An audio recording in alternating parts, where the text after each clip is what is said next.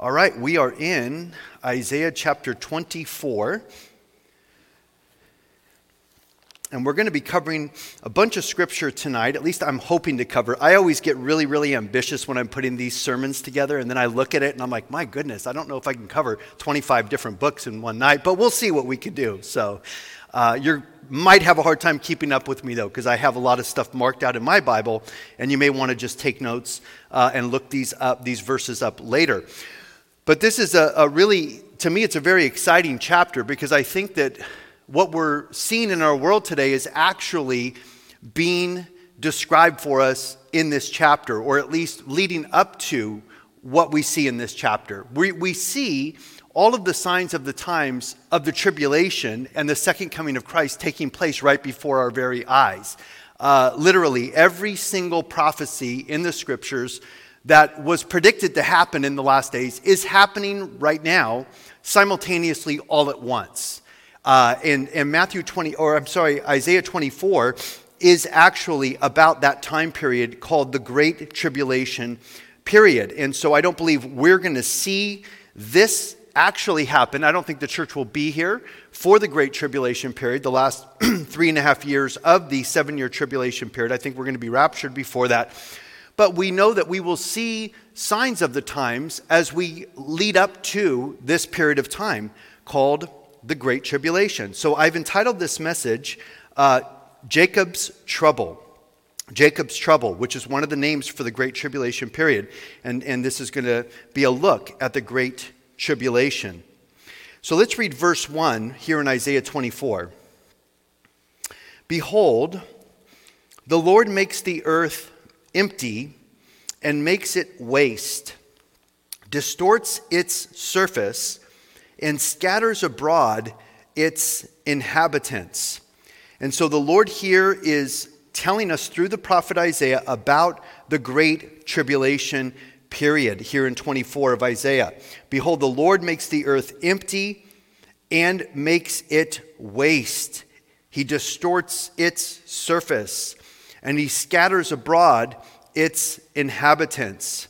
Now, you might remember we were in Daniel looking at the 70 weeks of Daniel a few months ago, actually. But this is where God showed Daniel the future and showed Daniel that there was going to be a seven year period of time that was specifically coming for his people, for the people of Judah, and for the city of Jerusalem.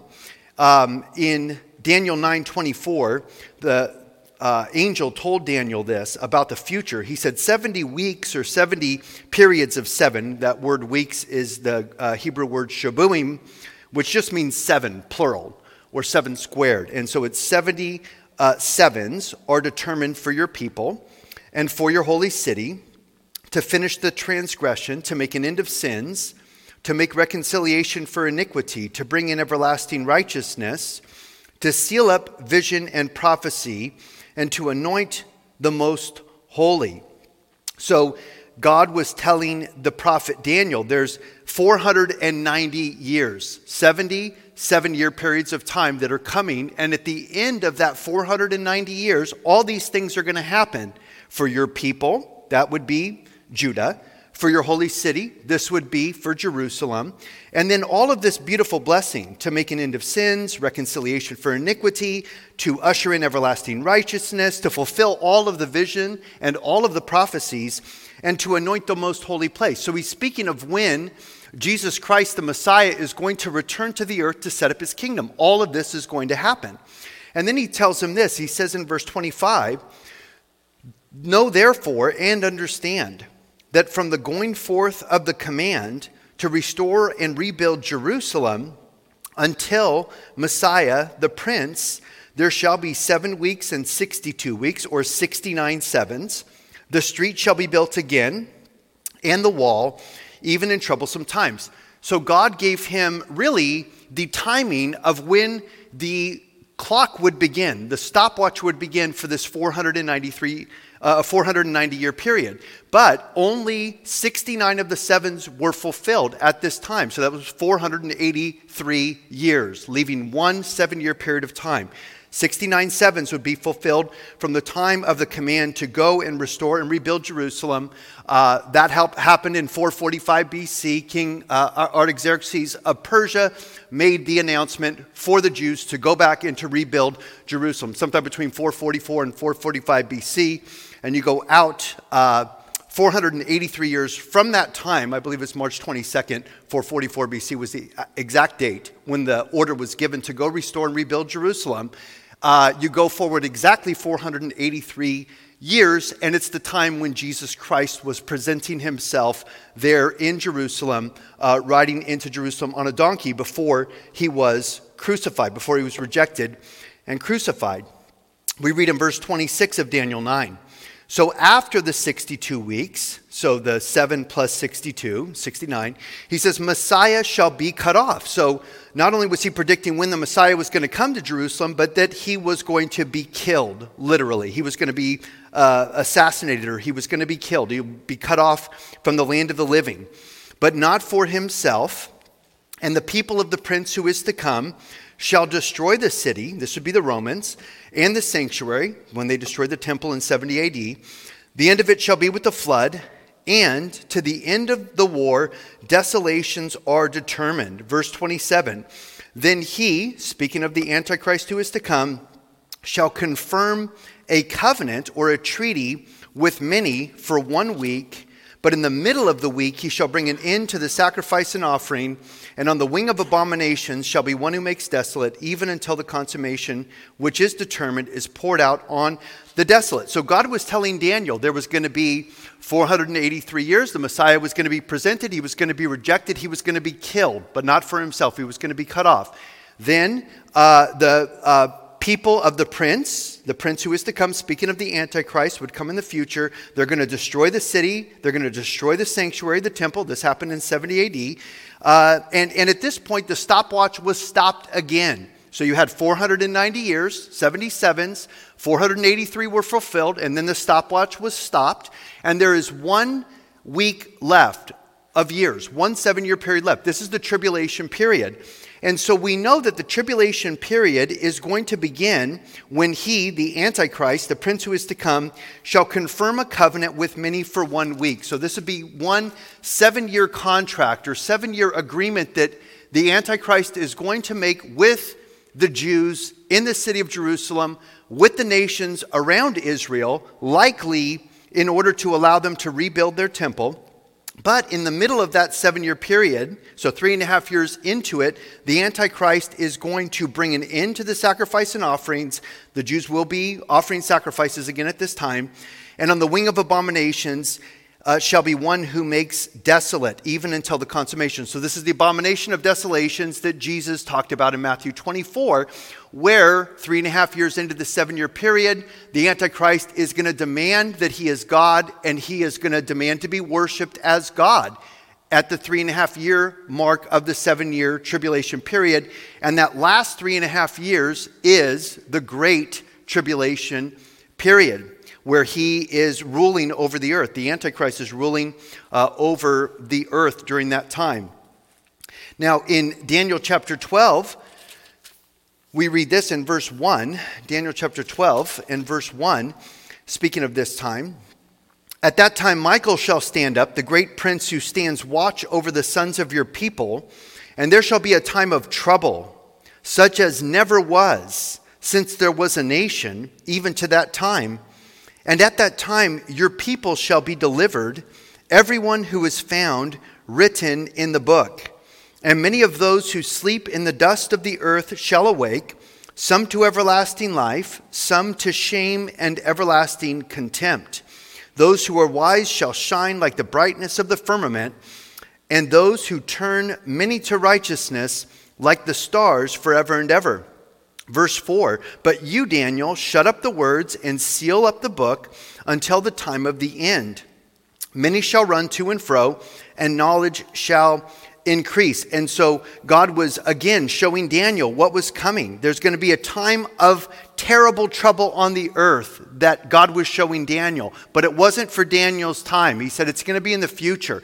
Seal up the prophecy. It's not going to be in your time, Daniel. But he did give us an indication of what the world would be like when this time period takes place, in that he says in verse 4 Many shall run to and fro, or shall travel greatly around the earth and knowledge shall increase. And as we look at the world today, we have the internet, we have international travel. People could travel all over the world like never before in history, almost anywhere in the world within 24 hours, except for what's going on with COVID. But um, people are still traveling internationally. The airports are open. They pack them in like sardines and make them wear face masks and tell them everything's okay. Uh, but you can't come sit in a church service where you're 10 feet apart, but you could sit in an airplane where you're literally sitting on people's laps, and that's safe for you, I guess.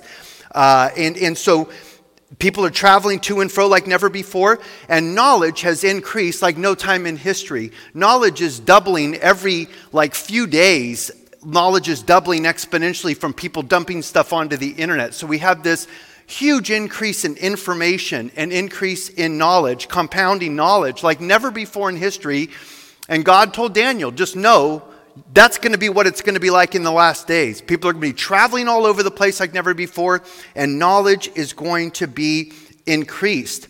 But then he says in verse uh, 9, skipping to verse 9 about this time, he says, Go your way, Daniel, for the words are closed up and sealed until the time of the end. Again, Daniel wanted to know when it was going to happen, but it was going to be, you know, literally 2,600 years at least from the time that Daniel wrote this down.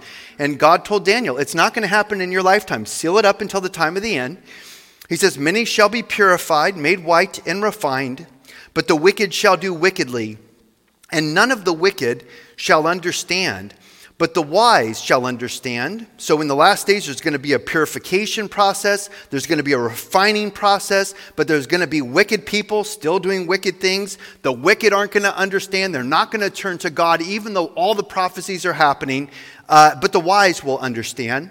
Verse 11 And from the time that the daily sacrifice is taken away, and the abomination of desolation is set up, there shall be 1,290 days. Blessed is he who waits and comes to the 1,335 days. but you go your way till the end, for you shall rest and will arise to your inheritance at the end of days. And so, from the time that the daily sacrifice is taken away, this is the abomination of desolations that we read about earlier in Daniel chapter 9, again, that Matthew 24 talks about in the Olivet Discourse, where Jesus is saying this is where they stop the sacrifices in Jerusalem in the rebuilt temple. And the Antichrist goes into the Holy of Holies inside the temple, declares that he is God, demands to be worshiped as God, and demands that the whole world take a mark on their right hand or on their forehead this is the abomination of desolations. And he says uh, it's going to be 1,290 days. 1,260 days would be exactly three and a half years, but there's an extra 30 days. Something's going to happen at the end of that three and a half years where another 30 day period is, uh, is, is added on here after the three and a half year period. And then there's actually another uh, 45 days because he says, Blessed is he who waits and comes to the 1,335 days. So it's another 45 days plus the 1,290. And we could speculate about exactly what is going to happen then, but we won't speculate on that tonight. Now, in Jeremiah chapter 30, we read this in verse 5 because God has a lot to say about the Great Tribulation period, especially uh, to his people, because it's for national salvation for Israel. Uh, Jeremiah chapter 30, verse 5 says this For thus says the Lord, we have heard a voice of trembling, of fear, and not of peace. Ask now and see whether a man is ever in labor with child so why do I see every man with his hands on his loins like a woman in labor? Oftentimes, the time of the Great Tribulation is referred to like a woman having labor pains when the baby is coming. And the signs are going to come with greater frequency and intensity until Jesus Christ comes back. He says in verse 7 Alas, for that day is great, so that none is like it. And it is the time of Jacob's trouble, but he shall be saved out of it. God is going to come back and save Israel and save the Jews. Jesus Christ is going to return. But this time is going to be a terrible time. This last three and a half years, it's going to be the worst time in the history of planet Earth. And God calls it the time of Jacob's trouble or Jacob's woe. Verse 8, he says, For it shall come to pass in that day, says the Lord of hosts, that I will break his yoke from your neck and will burst your bonds, and foreigners shall no more enslave them, but they shall serve the Lord their king, uh, the Lord their God, and David their king, whom I will raise up for them. And so it's not going to be a bad thing when this time happens because God is going to preserve a, a certain remnant of his people of the Jews at this time that will not be affected or touched by the judgments of God, the 144,000, the two witnesses, etc., that God is going to preserve, that the uh, plagues will not affect them, the enemy will not be able to kill them, and ultimately, God is going to bring a national deliverance and a national salvation for the Jews during this time. Just like Daniel said in Daniel chapter 9, all those beautiful things, those prophecies are going to happen uh, at the end of the Great Tribulation period. And again, because this has exclusively to do with Israel and the Jews, it has nothing to do with the church. The church will not be here for this time. We are going to be uh, in heaven while all of this takes place. now, one more scripture about this. In Nahum, the little book of Nahum, uh, chapter 1, verses 1 to 9, Nahum uh, talks about this. The burden against uh, Nineveh, let's see, Nahum 1, verse 1. The burden against Nineveh, the book of vision of Nahum the Elkoshite, verse 2. God is jealous, and the Lord avenges. The Lord avenges and is furious. The Lord will take vengeance on his adversaries, and he reserves wrath for his enemies. The Lord is slow to anger and great in power, and will not at all acquit the wicked. The Lord has his way in the whirlwind and in the storm, and the clouds are the dust of his feet. He rebukes the sea and makes it dry. He dries up all the rivers. Bashan and Carmel wither, and the flower of Lebanon wilts. Verse 5 The mountains quake before him, the hills melt, and the earth heaves at his presence. Yes, the world and all who dwell in it, speaking of a worldwide shaking of planet Earth in the last days. Verse 6 Who can stand before his indignation, this time of God's wrath or his indignation against sinful man? And who can endure the fierceness of his anger? His fury is poured out like fire, and the rocks are thrown down by him. The Lord is good, a stronghold in the day of trouble and he knows those who trust in him. But with an overflowing flood, he will make an utter end of its place, and darkness will pursue his enemies. Again, this was a judgment against Nineveh, but it's really bleeding over into the Great Tribulation period because that's the time when God is going to pour out his wrath upon the whole earth. And it's going to be the time of his fierce indignation, and his fury is going to be poured out like fire upon the sinners of the world who rejected his son Jesus Christ and who are serving and following the devil's man, the Antichrist, at this time. And so there is much in the scripture about this period of time, the Great Tribulation period. Again, back in Isaiah 24 1, behold, the Lord makes the earth empty and makes it waste distorts its surface, and scatters abroad its inhabitants. Some translations literally say that the Lord is going to turn the earth upside down at this time. Some Bible translations of uh, Isaiah 24, verse 1, say that it's like the earth is going to be flipped upside down.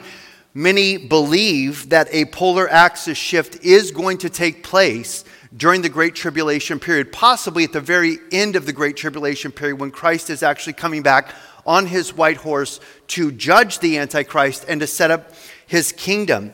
Uh, the earth is tilted at 23 and a third degrees on its axis. It's orbiting around the sun.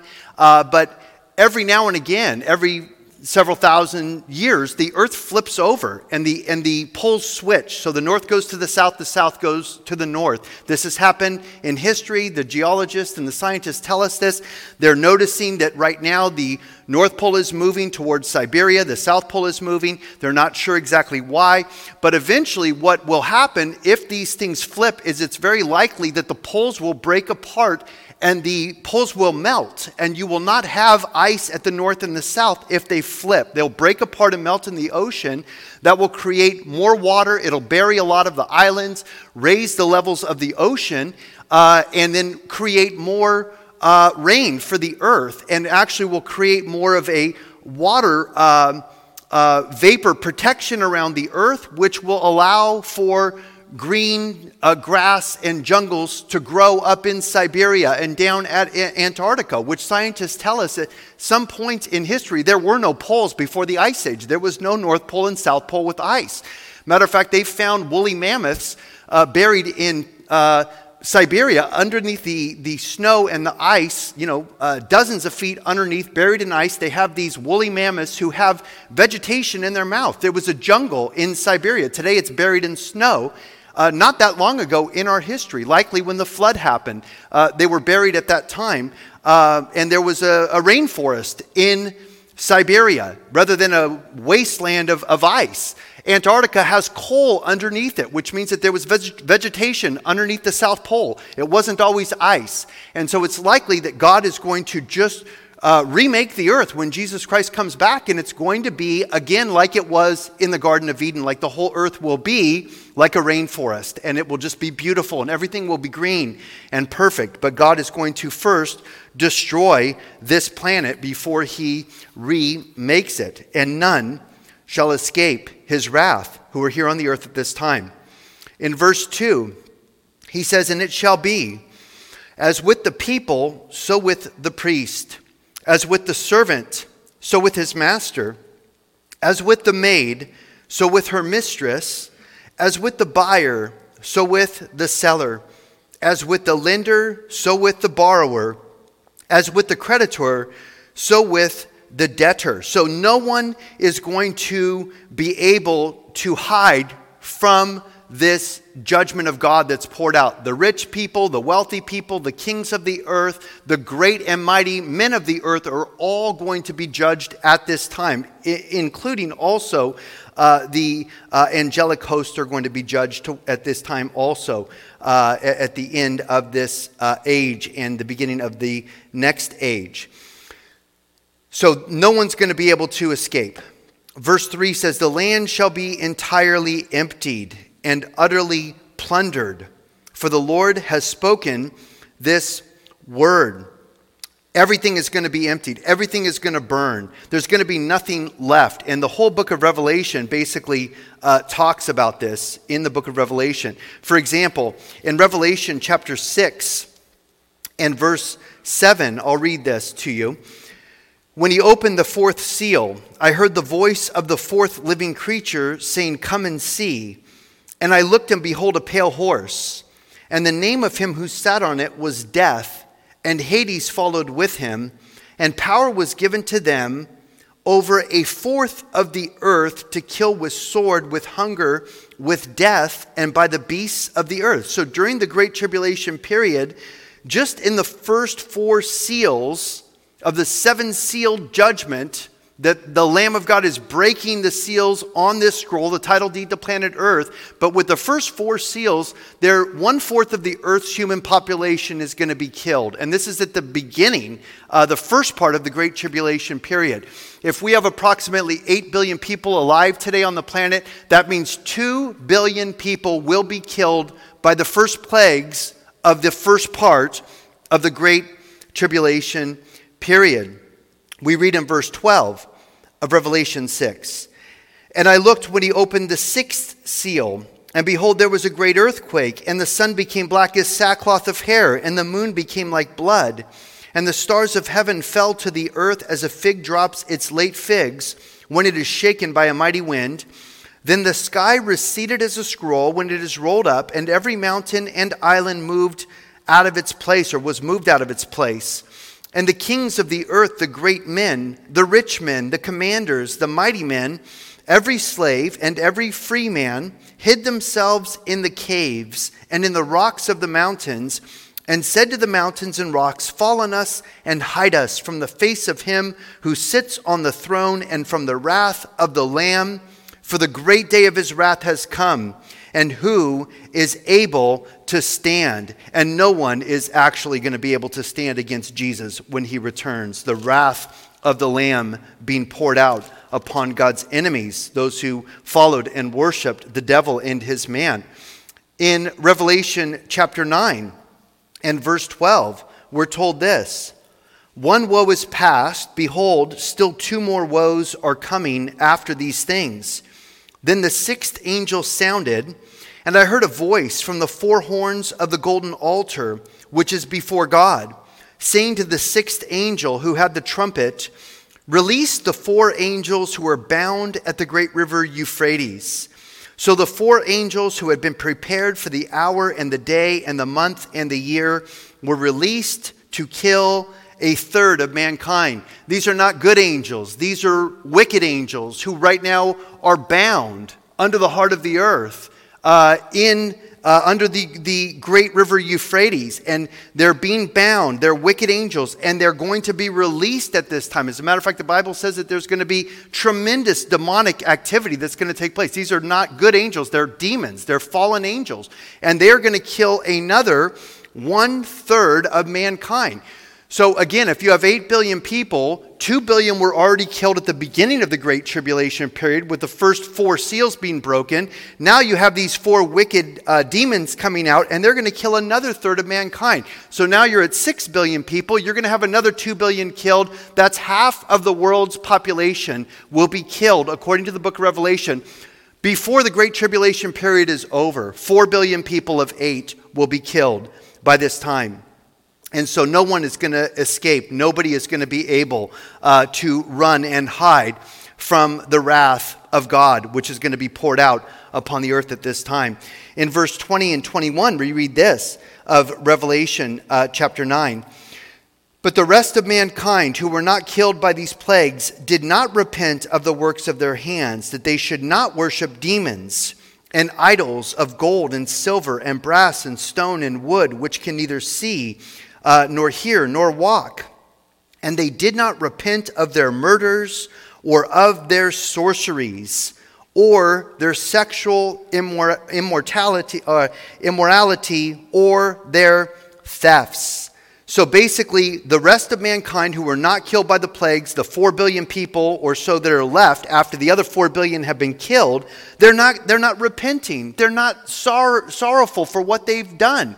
They're continuing to worship false gods. They're continuing to practice sexual immorality. They're continuing to murder. They're continuing to practice sorcery or pharmakeia, black magic, sorcery, the occult. And they're not sorry. They're not remorseful. They refuse to repent. No repentance. And so the wrath of God uh, is going to be poured out without mercy upon the world's inhabitants at this time. Again, back in Isaiah 24 and verse 4. Continuing, the earth mourns and fades away, the world languishes and fades away. The haughty people of the earth languish. The earth is also defiled under its inhabitants because they have transgressed the laws, changed the ordinance, and broken the everlasting covenant. So the whole earth is mourning. The whole earth is fading away during the Great Tribulation period. The whole world is languishing. It's fading away. It's all going to burn with fire, the scriptures say. Uh, the haughty people of the earth, the arrogant people, the prideful people languish be, because the earth is also defiled by its inhabitants. They transgress God's laws, they've changed his ordinances, and they've broken the everlasting covenant. You know, we look around at the world today and we see that man has no regard for God. Man has no respect for God. Man has no fear of God in our generation. As a matter of fact, um, there's so many articles that I could share with you about this, but I just want to share a couple with you tonight uh, from the Family Research Council uh, about what is really going on here with um, this president and the sort of people that he is actually putting into positions of power uh, over our country, President Biden. Uh, this is from uh, Family Research Council and an article here by Tony Perkins just from the last week.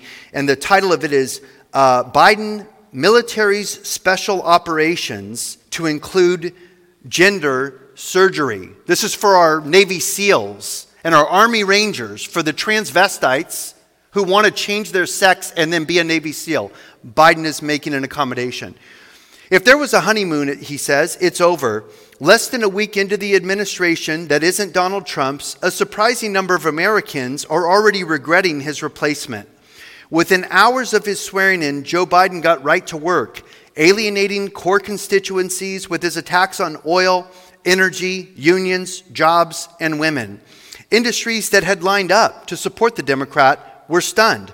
What happened to the moderate president they were promised? When Biden said he'd unite America, no one knew it would be against him. Just three days in, the hashtag uh, pound Biden remorse started popping up on social media. By then, the new president had stopped work on the border wall, shut down the Keystone XL pipeline, and issued an oil and gas moratorium for drilling on federal land, firing tens of thousands of workers in the process. Deeply disappointed, was how the head of the North American Building Trade put it after endorsing Biden in October. This will kill thousands of good paying union jobs, tweeted the Laborers International Union of North America. It's insulting, the laborers president fumed. Biden is pandering to environmental extremists, and Middle America, the United Association of Union Plumbers and Pipe Fitters, argued, will pay for it. In areas like New Mexico, where Biden raked in 54% of the vote, local leaders were just as appalled. The administration's new ban on drilling is a death knell for the state. Carlsbad Mayor Dale Janway warned. President Biden is destroying what's left of our state's economy. How does that bring us together? He wondered. According to most Americans, it doesn't. Only one in five people in this country have a great deal of confidence that Joe Biden can bring the nation together. His early moves, everything from ending women's sports to nixing reliable work, have already made skeptics of key parts of his base. Just as controversial, some say, is who Biden is giving the dwindling number of jobs to.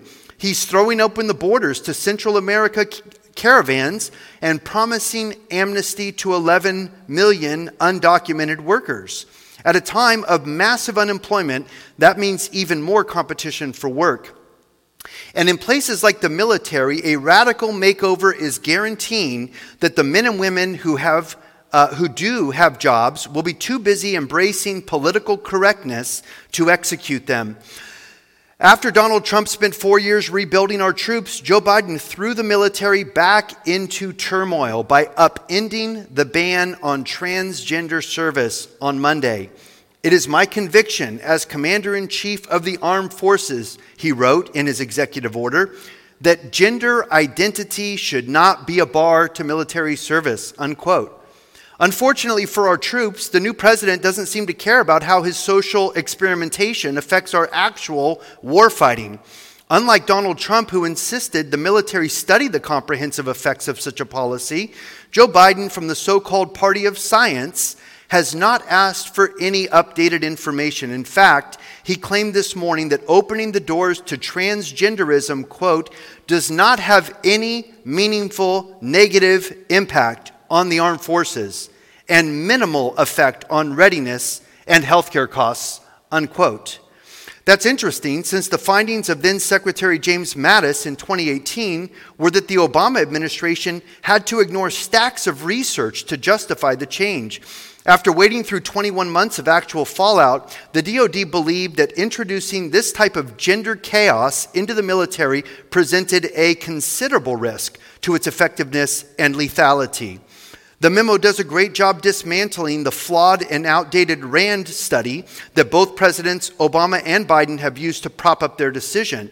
After almost two years of seeing the real impact on troops, the DoD argued that RAND had mischaracterized or overstated the reports on which it rests its conclusions. In fact, officials write, the RAND study itself repeatedly emphasized the lack of quality data on these issues and qualified its conclusions accordingly, a fact that the Biden administration hasn't bothered to mention.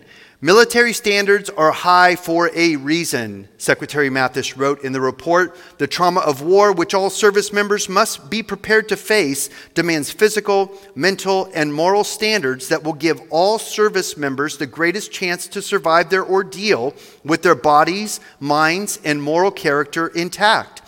The department would be negligent to sacrifice those standards for any cause. Back in 2016, when Barack Obama first injected gender confusion into the ranks, the result was absolute chaos. Instead of making our troops more effective, efficient, and deadly, commanders were retrofitting bathrooms, ordering sensitivity trainings, rewriting healthcare policies, and worrying how to combat the low morale. At the time, Family Research Council's Peter Sprigg warned that it could cost taxpayers up to $3.7 billion over the next 10 years for medical costs and lost deployment time, more than enough, we pointed out, to buy a Navy destroyer.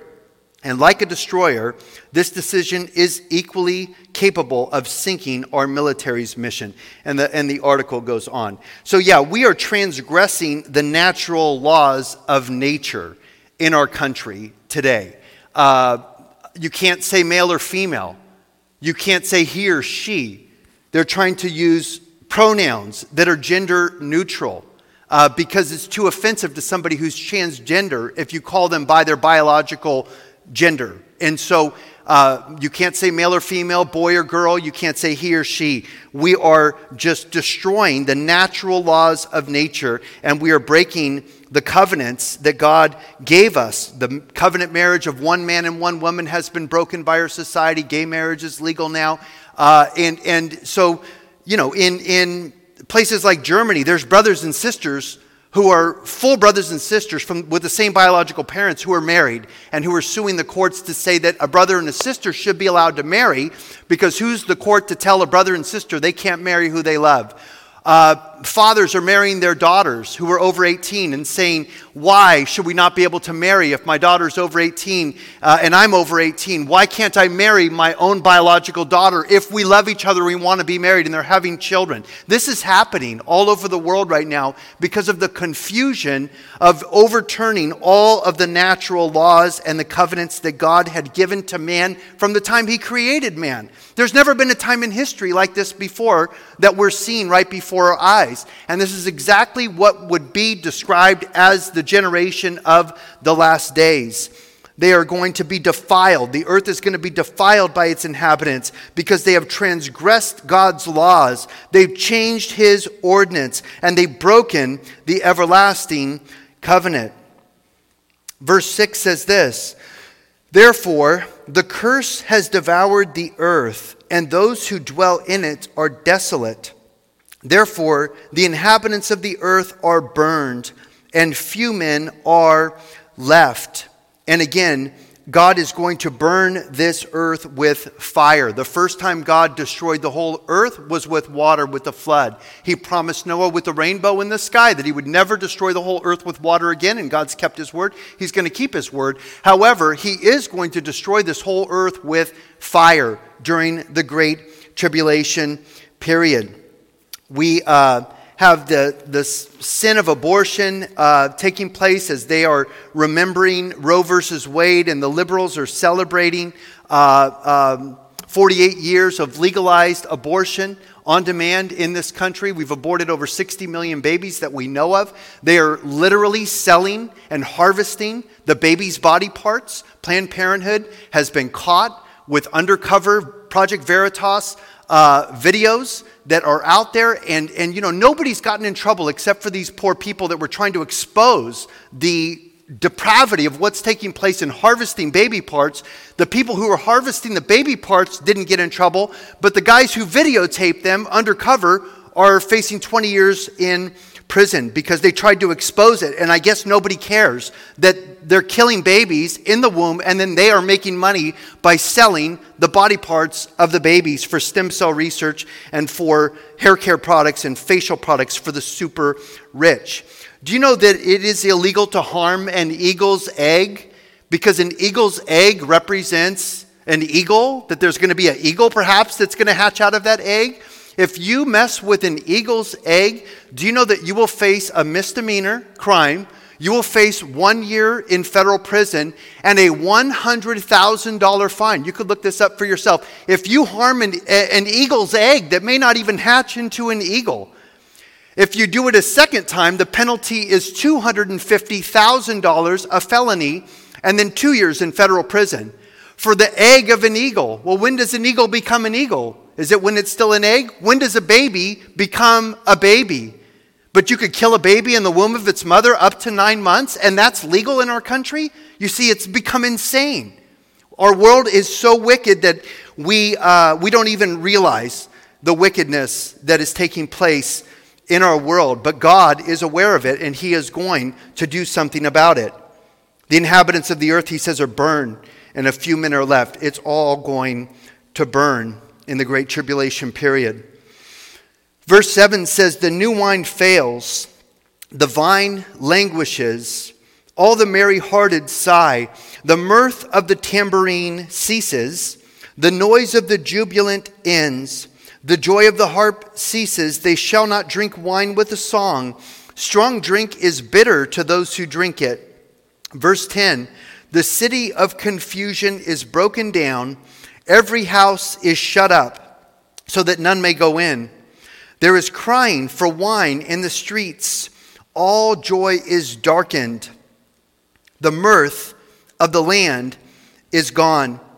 In the city, desolation is left and the gate is stricken with destruction. In other words, there's going to be no more partying at some point in the Great Tribulation period. No more drinking, no more drugs, no more parties, no more music, no more celebration. It's all going to come to an end. The, the party is coming to a, a close. And uh, there's going to be no more partying. This is going to be uh, during the tribulation period. You remember at the first part of the tribulation period, uh, they were told not to harm the oil and the wine in the first part of the tribulation period in Revelation chapter 6, where the seals are being broken. He says, Harm not the oil and the wine.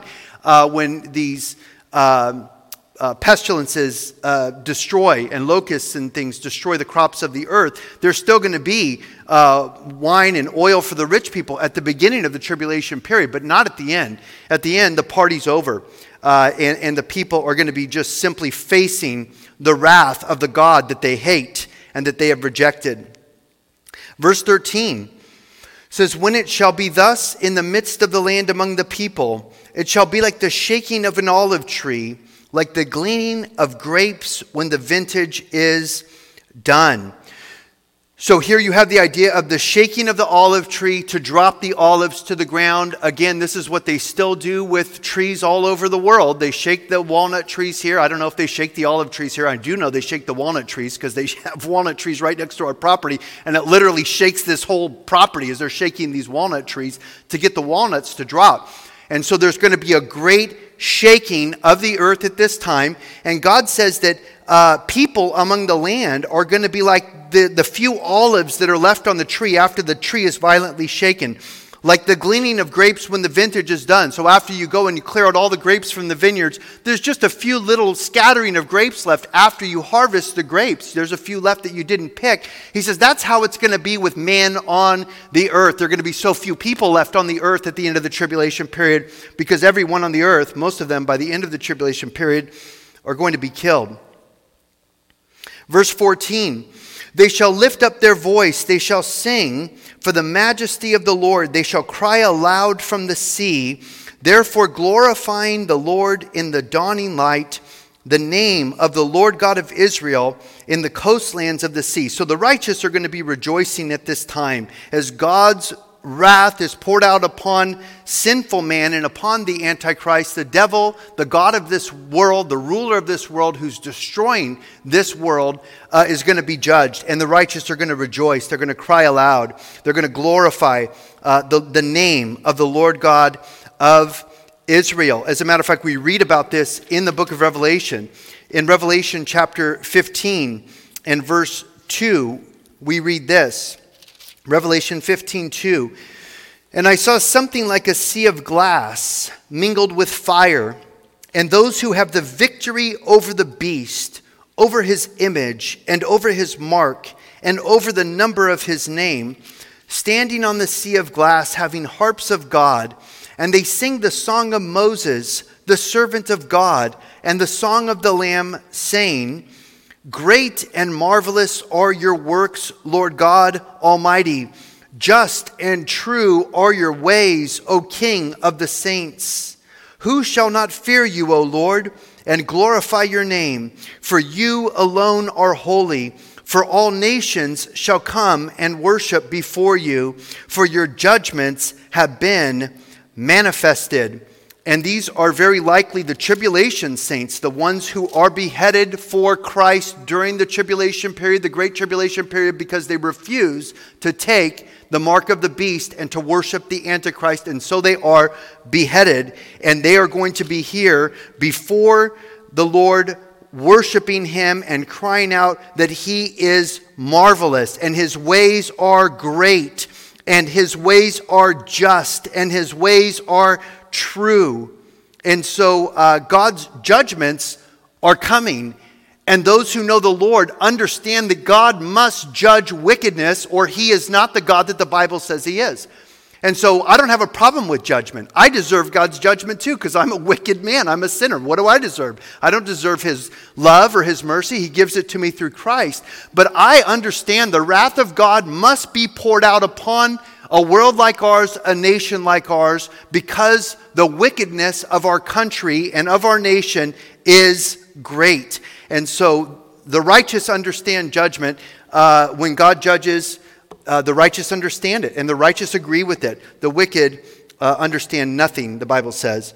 In Revelation 16 and verse 5, we read this I heard the angel of the waters saying, you are righteous, O Lord, the one who is and who was and who is to come, because you have judged these things, for they have shed for they have shed the blood of saints and of prophets, and you have given them blood to drink, for it is their just due. This is when God turned the waters into blood on the earth during this time of the tri- Great Tribulation period.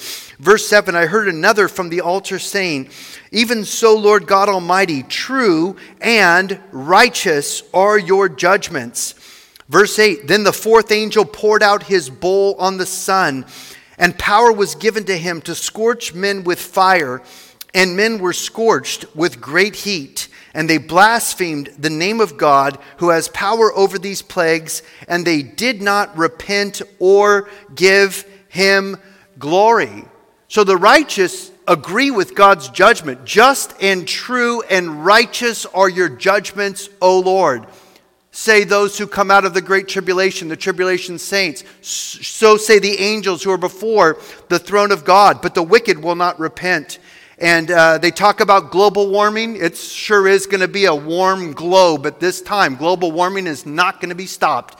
No matter what everybody tries to do to stop global warming, it's going to get so hot to where people are going to be scorched by the heat of the sun. And instead of turning to God and repenting of their sins, what do they do? They blaspheme him and curse him instead of bending the knee, bowing the knee, and humbling themselves before him and praying and asking God for salvation and for forgiveness.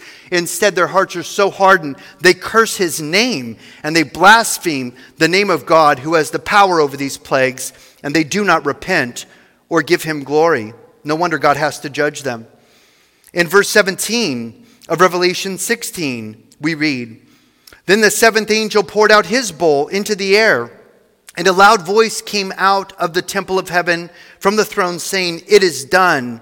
And there were noises and thunderings and lightnings, and there was a great earthquake, such a mighty and great earthquake as had not occurred since men have been on the earth.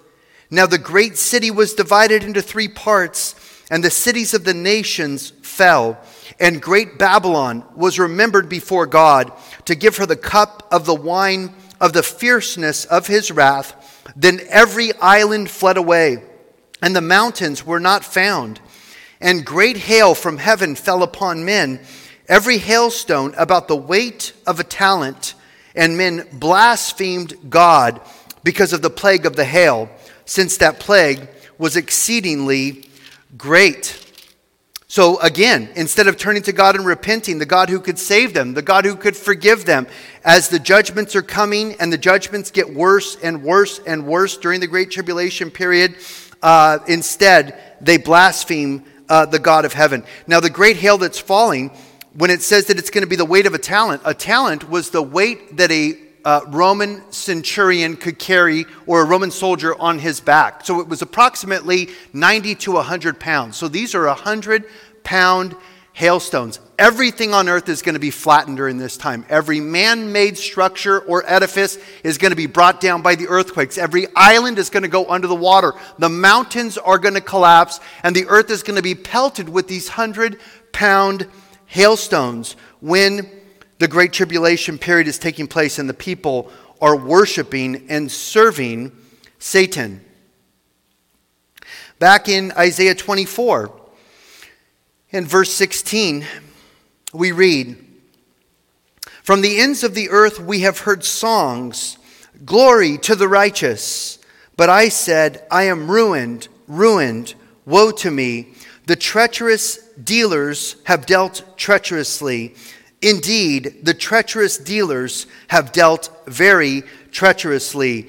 You know, uh, there, there's so much treachery taking place, so much deception and dishonesty and corruption taking place at every level of the governments of our society in, in the world today. And even Isaiah uh, the prophet was basically saying, Woe to us, to mankind, looking at this time in the future, uh, because there's such treachery upon the earth uh, during this time.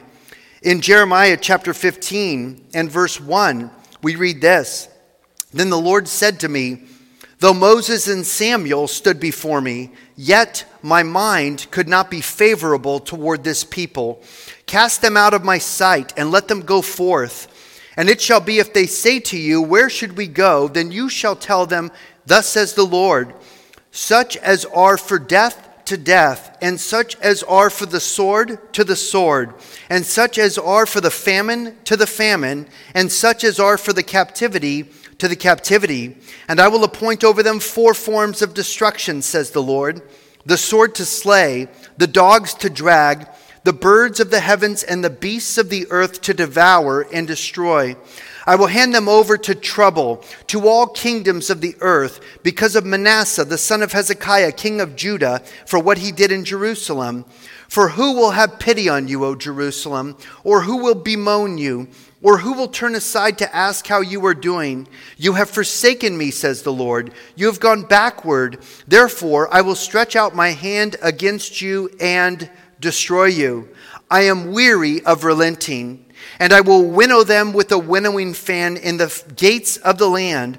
I will bereave them of children. I will destroy my people, since they do not return from their ways. The widows will be increased to me more than the sand of the seas. I will bring against them, against the mother of the young man, a plunder at noonday, and I will cause anguish and terror to fall on them suddenly. You see, at some point, God's patience runs out and his wrath is poured out. In Amos chapter 2 and verse 4, Amos says this For thus says the Lord, for three transgressions of Judah and for four I will not turn away its punishment, because they have despised the law of the Lord and have not kept his commandments. Their lies lead them astray, lies after which their fathers walked. But I will send a fire upon Judah and it shall devour the palaces of Jerusalem. God is basically saying he's not going to spare even his own people when they turn against him and they start doing wickedness and they live evil lives and they are celebrating the evil of the nations around them. Not even Judah was spared in this time. In Psalm chapter 14 and verse 1, the psalmist David says this The fool has said in his heart, There is no God. They are corrupt. They have done abominable works. There is none who does good. The Lord looks down from heaven upon the children of men to see if there are any who understand, any who seek after God. They have all turned aside.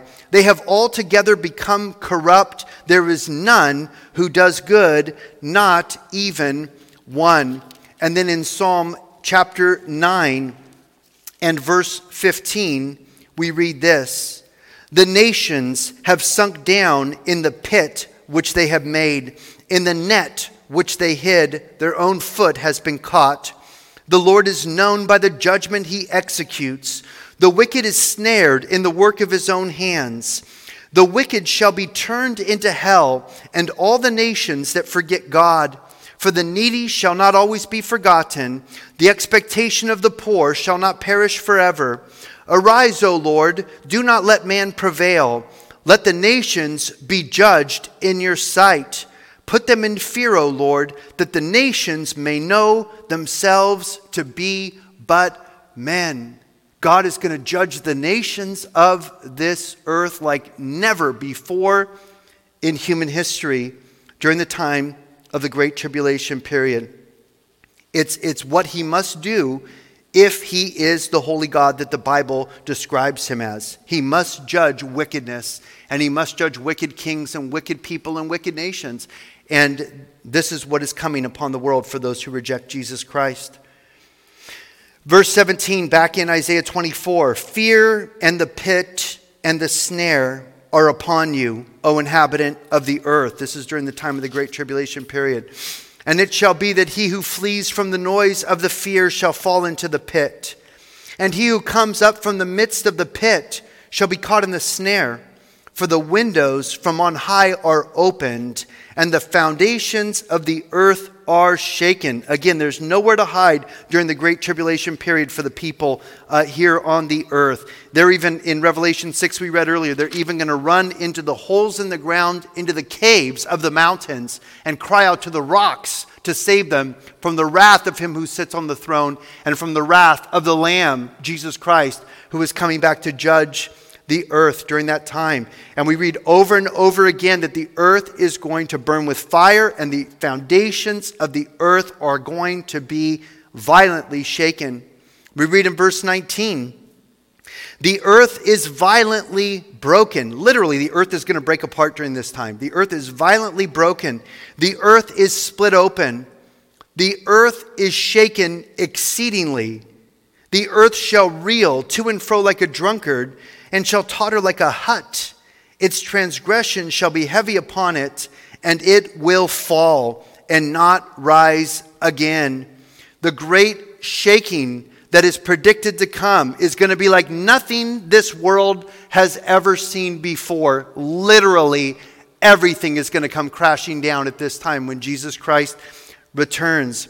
We read, for example, in Psalm chapter 18 and verse 7 then the earth shook and trembled. The foundations of the hills also quaked and were shaken because he was angry, speaking about the Lord.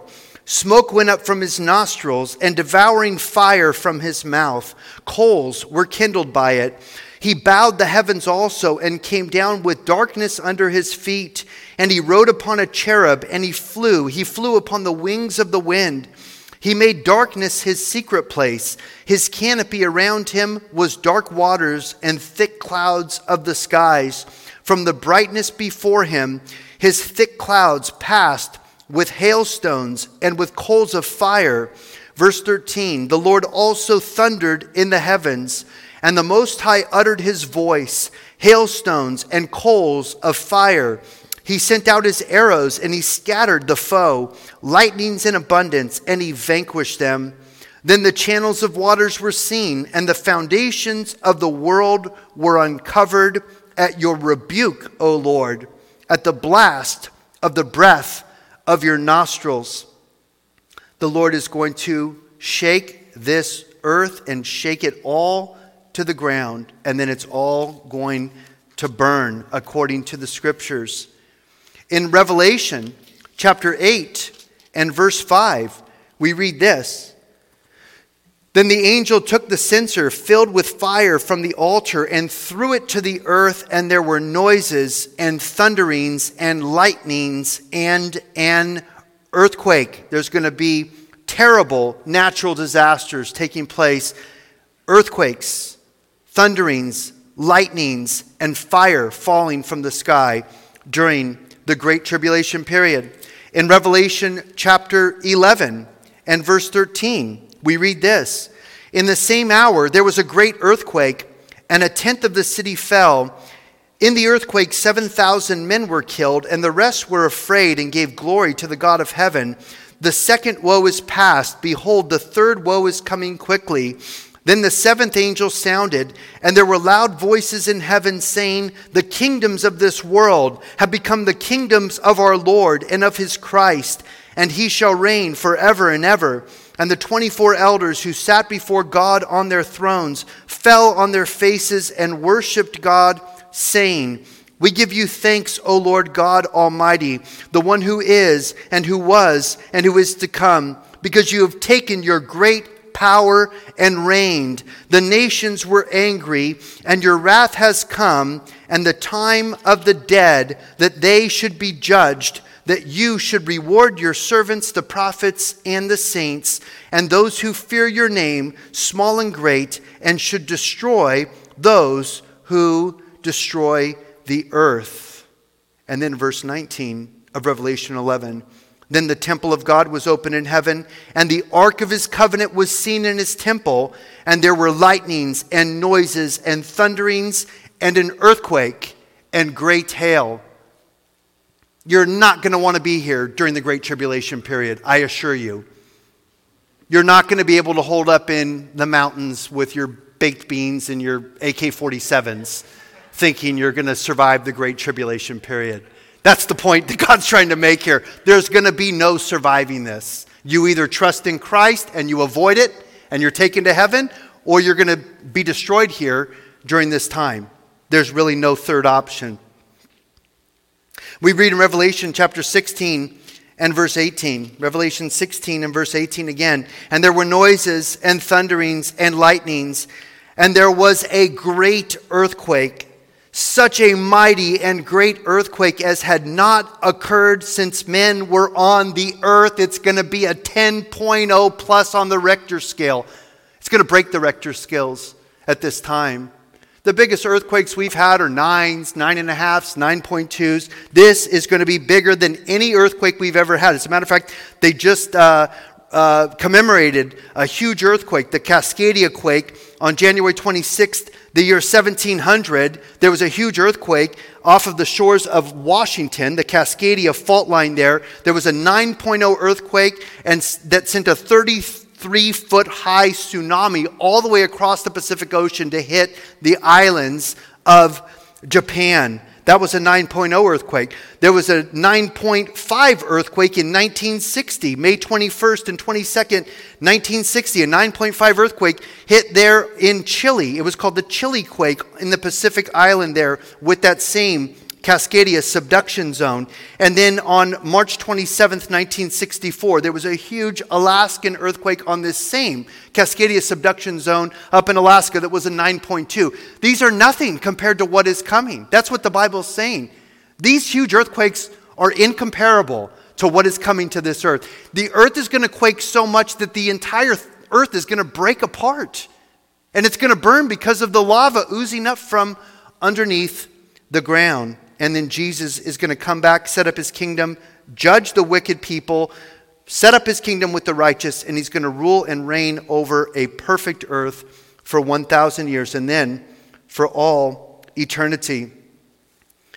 We go back to Isaiah 24 and verse 21. It shall come to pass in that day that the Lord will punish on high the host of exalted ones, and on the earth, the kings of the earth. So he's going to judge the demons at this time as well, the angelic hosts that are wicked, the fallen angels, Lucifer, and all of those fallen demons, the angels that went with Lucifer that became the devils and the demons. They're all going to be uh, punished at that time. and on the earth the kings of the earth, the great men, the kings, the wealthy, the rulers. They will be gathered together as prisoners are gathered in the pit, and will be shut up in the prison. And after many days they will be punished. Then the moon will be disgraced, and the sun ashamed, for the Lord of hosts will reign on Mount Zion. This is in Jerusalem. On Mount Zion and in Jerusalem, and before his elders gloriously. So the end of the story is, is a happy ending because Satan is bound. Uh, there's no more sin on the earth. All the wicked are wiped clean. Uh, God is going to rebuild everything from scratch. Jesus is going to be ruling and reigning in righteousness over the earth. We are going to be ruling and reigning with him as his bride. We are a kingdom of priests, the scriptures say, as his bride. We're going to be ruling and reigning with Jesus over the earth, and everything is going to be made perfect. We read in Revelation chapter 18 how God distinguishes between judging the wicked and saving uh, the righteous and saving his people. Revelation 18, verse 1. After these things, I saw another angel coming down from heaven, having great authority, and the earth was illuminated with his glory. And he cried mightily with a loud voice, saying, Babylon the Great is fallen, is fallen, and has become a habitation of demons a prison for every foul spirit, and a cage for every unclean and hated bird. For all the nations have drunk of the wine of the wrath of her fornication. The kings of the earth have committed fornication with her, and the merchants of the earth have become rich through the abundance of her luxury. And I heard another voice from heaven saying, Come out of her, my people, lest you share in her sins, and lest you receive of her plagues. You see, the Lord distinguishes between his people and between the wicked that he's going to pour out his wrath. He says, Come out of her, my people. For her sins have reached to heaven, and God has remembered her iniquities. Render to her just as she rendered to you, and repay her double according to her works. In the cup which she has mixed, mix double for her. In the measure that she glorified herself and lived luxuriously, in the same measure give her torment and sorrow. For she says in her heart, I sit as a queen, and I am no widow, and will not see sorrow. Therefore, her plagues will come in one day death and mourning and famine, and she will be utterly burned with fire. For strong is the Lord God who judges her. And the kings of the earth who committed fornication and lived luxur- luxuriously with her will weep and lament for her when they see the smoke of her burning, standing at a distance for fear of her torment, saying, Alas, alas, that great city Babylon, that mighty city, for in one hour your judgment has come. God distinguishes between the righteous and the wicked in judgment, but the wicked will be judged if they will not repent of their wickedness. Babylon is going to be judged. The kings of the earth are going to be judged. All of those who reject Jesus Christ and accept the Antichrist are going to face this end. But we are not going to be here for this time. Here's where I want to wrap up Luke chapter 21 and verse 25.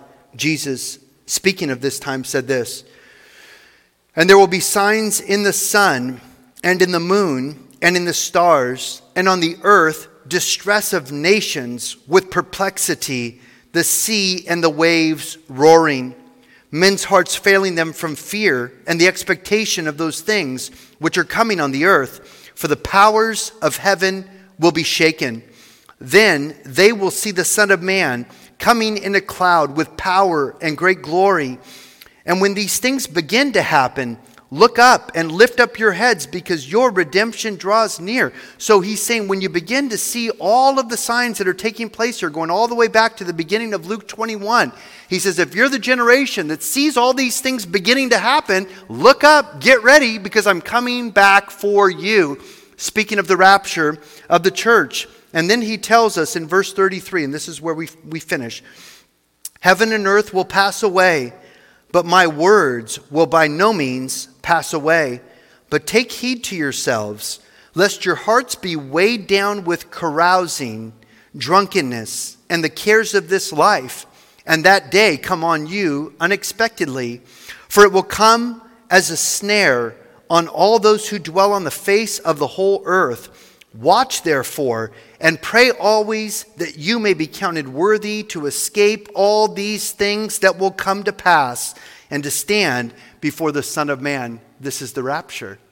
He's saying when you begin to see these things, don't be a drunkard, don't be out there sexually carousing around, don't be worried about the cares of this life that you're, you're too tied into the world to really see what's going on. You're not walking with Jesus at the time you should be. You're caught up in the parties and the things of this world. He says, Be aware, watch, pray that you might be counted worthy to escape out of all these things and to not stand before the Antichrist, the son of perdition, the man of sin, but to stand before Jesus Christ. I do not believe we're going to be here for any of the tribulation period when the Antichrist is revealed, because we are not uh, destined to stand before the Antichrist. We are destined to stand before our Lord and Savior, Jesus Christ. And I almost got through all my scriptures in about an hour and five minutes. Thank you for allowing me to go a little bit long. Let's pray. Lord, thank you so much for the promises in your word, Lord. We Ask for your forgiveness, Lord, for we recognize that we are sinners, Lord. Every single one of us, Lord. Even if we don't think that we're sinners, we are sinners, Lord. We live in this sinful body, this sinful world, Lord God. We're surrounded with it, we're immersed in it here. Lord, we pray that you would continue to keep us righteous. We would continue to walk in your ways, Lord God. We would continue to submit ourselves to you, Lord. We would continue to seek you first, Lord, and seek to put you first in our lives, Father. And Father, that you would send your Son Jesus to come and to take us to heaven, Lord, soon. We see this world literally going to hell in a handbasket here, Lord. And we don't want to be a part of this world, Lord, as it ushers in the Antichrist and begins to worship Satan and Satan's man, Lord. We pray, Father God, you would use us, Lord. You would empower us, Lord, to be your witnesses in these last days. We pray, Lord, you'd pour your Holy Spirit upon your church and upon your people. Use us to lead many to Christ so that they will not have to be here for this time of the wrath of God and the wrath of the Lamb being poured out upon a Christ rejecting world. Bless your people, Father. Continue to keep us safe. Continue to draw us to yourself. Keep us from being defiled by the things of this world. And come quickly for your people, we pray, Jesus. And it's in your name we ask. Amen. We all want to thank you for listening. If this message has blessed you, as we all pray that it has, send the link to this podcast to your friends. Working together, we can get Michael's teaching of the whole of God's inerrant word to all those who hunger to hear it. If you would like to see this ministry expand to reach even more of the broken and lost, if you have questions, comments, and prayer requests, Email us at coahpodcast at gmail.com. We would be honored to pray for you, as we hope you are praying for us. Good day and God bless from City on a Hill Church, Tehachapi, California.